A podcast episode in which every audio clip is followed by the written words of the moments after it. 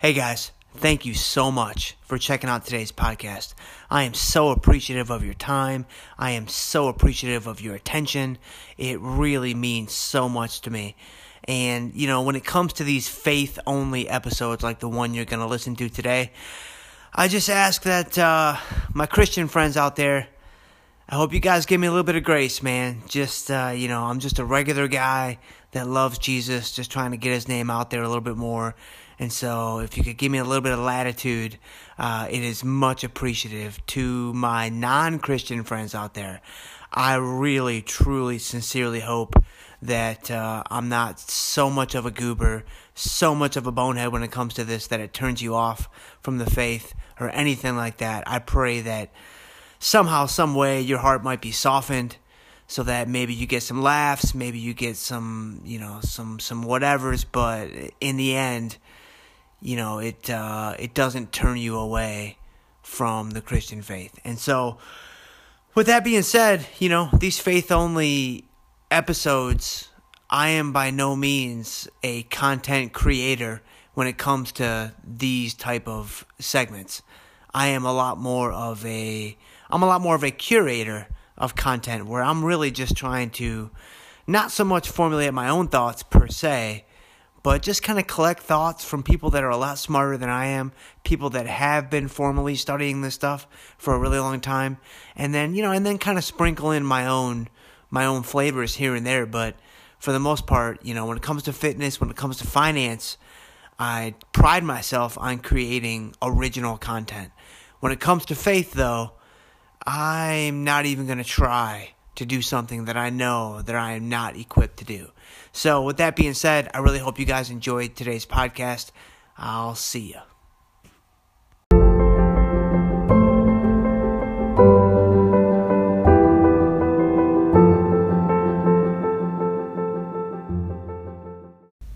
F Cubed podcast. And today, today we're talking some misfit heroes. So this is a little series or a little collection of segments that I've been wanting to do now for a little while. And I've actually got a YouTube video series that I'm working on, but it's probably going to be a month or so before that actually goes live. And so I thought, well, let me go ahead and take my ideas here and let me let me push them out on the podcast. And so I know that some of you guys watch the YouTube videos, some of you guys just listen to the podcast. You know, whatever the case may be, you know, I wanted to just go ahead and kind of share these ideas with you guys, you know, as they as they enter my mind and kind of, you know, enter my my thought pattern. And so the idea behind this series is this. If you've ever felt like man, God could never use me. God could never, you know, take what I am, could ever take me in my weakness and in just my inabilities and my failures and use this somehow for His kingdom. Use this somehow for His glory. Well, I want to encourage you that if we actually look at biblical history, that is just not the case. That is not the case at all.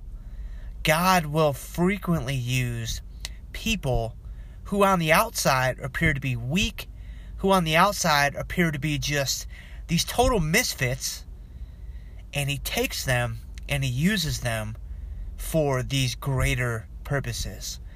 And so, you know, my hope is that you guys find some motivation and some inspiration here, like I have, and so, you know, looking at these people in, you know, in the Bible, specifically in the Old Testament, and I'm just like, man, these people who on the outside they just looked like total misfits, like total just runts of the litter, and yet God still found ways to use them. Sometimes in absolutely incredible ways.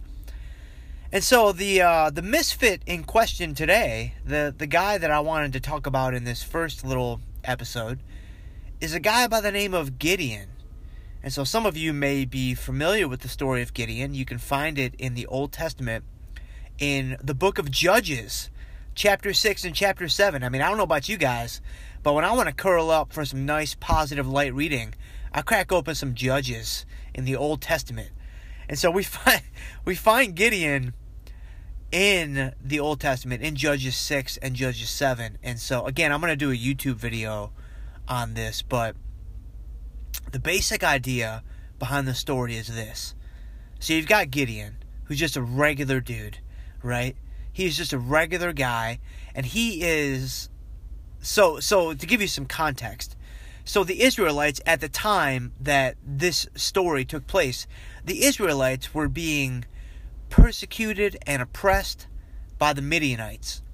So the Midianites had, you know, basically taken over, you know, this area. And so the Israelites, they were in bad shape, man. They were really, really kind of just hurting in every sense of the word. And so Gideon is off in a wine press somewhere, and he is threshing wheat.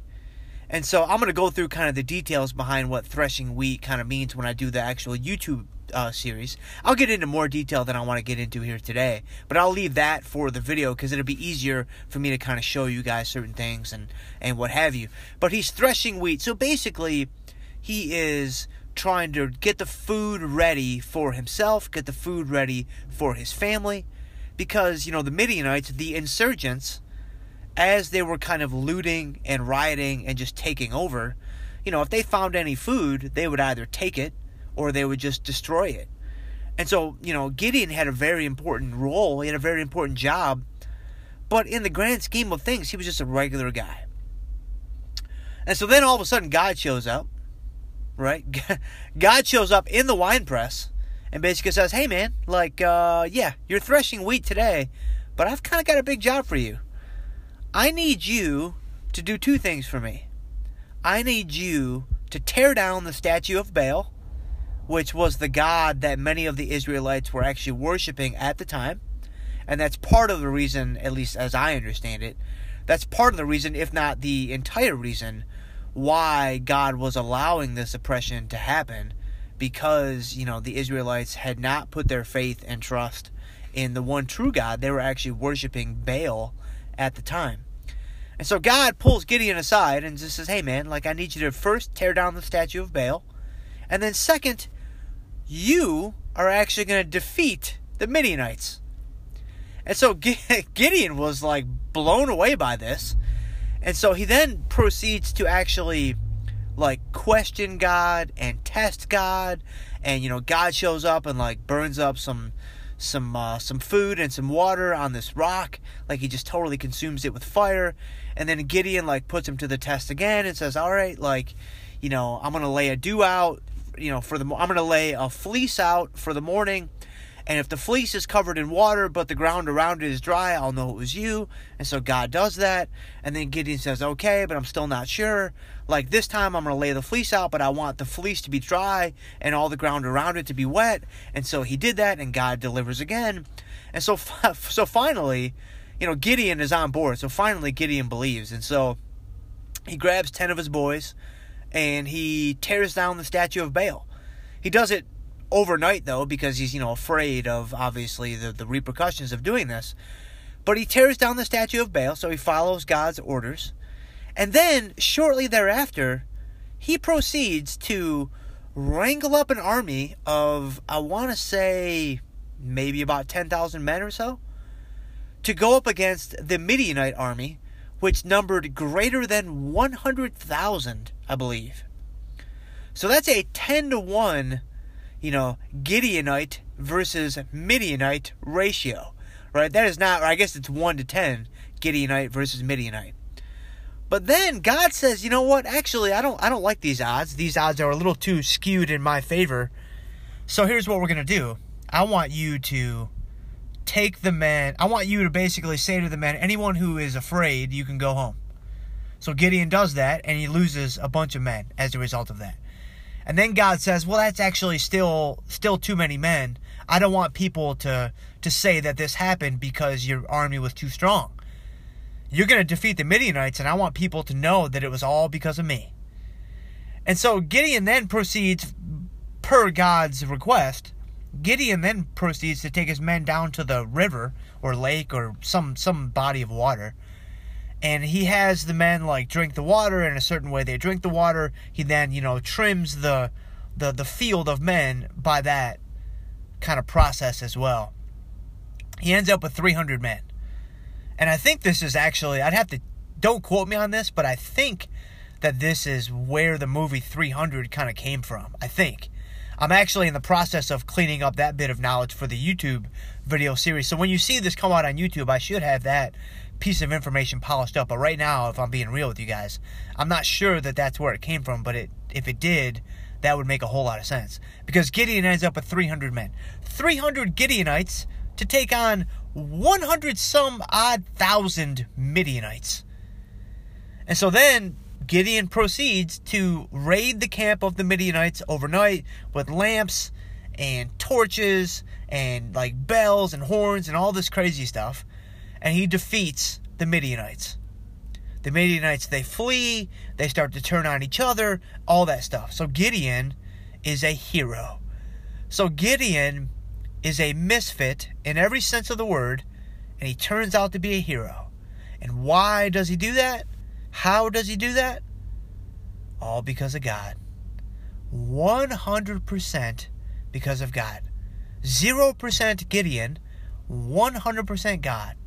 And so, in getting, you know, this YouTube video series ready and doing this podcast for you guys today, and just in learning about the life of Gideon and some of the other misfit heroes that I'm going to talk about, like David and Rahab and maybe some others, I'm just so encouraged by that. Just so encouraged because I look at my own life and I'm like, man, I just, I'm just, you know, I, I just continue to, you know, fail. I just continue to be weak. I just continue to not be someone that I would ever think that God could use for big things in his kingdom.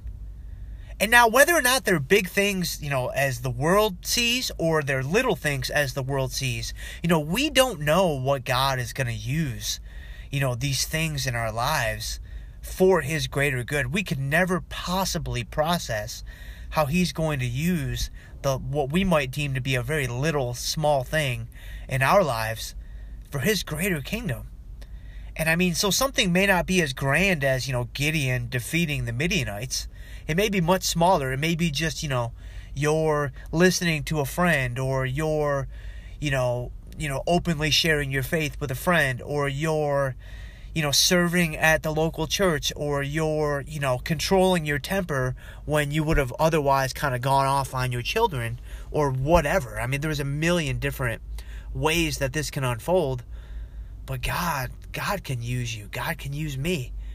And so the verse that comes to mind that I think is really powerful here is Second Corinthians 12 9, which reads, My grace is sufficient for you, my power is made perfect in weakness. And so, if we think about that, when we are weak, He is strong. I mean, this dichotomy between our weakness and God's strength is all over the Bible. It's all over the Old Testament. It's all over the New Testament. I mean, you'll find it everywhere. You'll find it there in Second Corinthians, but you'll find it elsewhere too. And the story of Gideon is one example where through Gideon's weakness, God's strength shines through. And my hope is, man, just listening to this today, maybe you were already familiar with the story of Gideon, and maybe this kind of solidified some of the things that you already knew, or maybe you had never really heard the story of Gideon. And so maybe this kind of you know improves your biblical knowledge of you know some of the some of the men and some of the stories you know of the Old Testament. That would be really really cool. But the main thing that I want you guys to pull away from this is that if you're ever unsure or uncertain that God can use you, don't be. Don't be. Because God can and will use you. If you make yourself open, if you make yourself recept- make yourself receptive, just like Gideon did, right? He had doubts, he had questions, he challenged God, he tested God, right? But in the end, he was open. In the end, he was ready and willing to receive God's, you know, instruction for his life.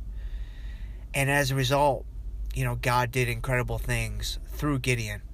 And so, you know, if you guys actually saw the, so I did a video on YouTube when F Cubed kind of got started. It was one of the first videos I did. If you go to the YouTube channel, which I've actually got a little bit of clout on YouTube now, and by a little bit I mean a tiny, tiny little bit, because my YouTube. So instead of it being like YouTube dot com forward slash you know a bunch of consonants and numbers and crazy stuff. It's actually youtube.com forward slash james schultz f3 with a capital j and a capital s. James schultz f3 capital j capital s. That will take you right to my youtube channel which is which is pretty cool. You know i'm, I'm pretty pretty uh, happy about that. But if you go there and you check out one of the first videos I did, you'll see a video I did with Autumn and actually Eli also makes a an appearance in the video called Faith and Brokenness. You know, I kind of talked openly about how I didn't want to include the faith element with F cubed because I felt very weak. And I felt like, man, like I'm just going to look like, you know, I'm going to look like a, a hypocrite. I'm going to look like, you know, just this regular weak dude that's trying to share the gospel with people and yet he continues to fail and he just continues to, you know, not be a great example of of Christianity. But I did. I did obviously include the faith component of F cubed, and the reason why I did that ultimately was because, you know, I heard God kind of tell me that he wanted me to do this. And secondly, I was really encouraged by stories like Gideon, like David, like Rahab, like others that just continue to show that when we are weak, he is strong. So when we are weak, and when we openly share that weakness and all those flaws with the world, it's not about us, man. It's not about me. It's not about you. It's about Him. It's about God. It's about His strength. It's about what He can do, not what we fail to do. And so, my hope is here, you know, hearing the story of Gideon, it kind of encourages you, maybe lifts you up, maybe gives you some you know, some courage to stand firm in your belief, stand firm in your faith. If you are not a Christian and you made it through this whole episode, then I really, really thank you. I really, really thank you for your patience and your openness to maybe hear something that you might not agree with and that you might have a different take on. But you know what? It's just really, really cool that you took the time to listen to this. And, you know, I'm going to pray that God will move through your heart too. I'm going to pray that somehow, some way, God might, you know, do incredible things through your life as well because I know that He can. And uh, then, of course, obviously, I also sneakily hope that one day you might uh, you might allow God into your heart.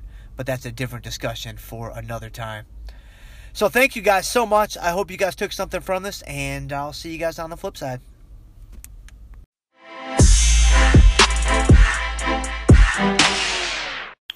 Thank you guys. Thank you guys so much if you wanted to take 10 seconds and hop on over to iTunes and leave me a rating, you can five star it, you can one star it, but you obviously should five star it. Write me a review. Man, that would mean so much to me. I would be so appreciative. And uh, yeah, that's it. God bless you guys.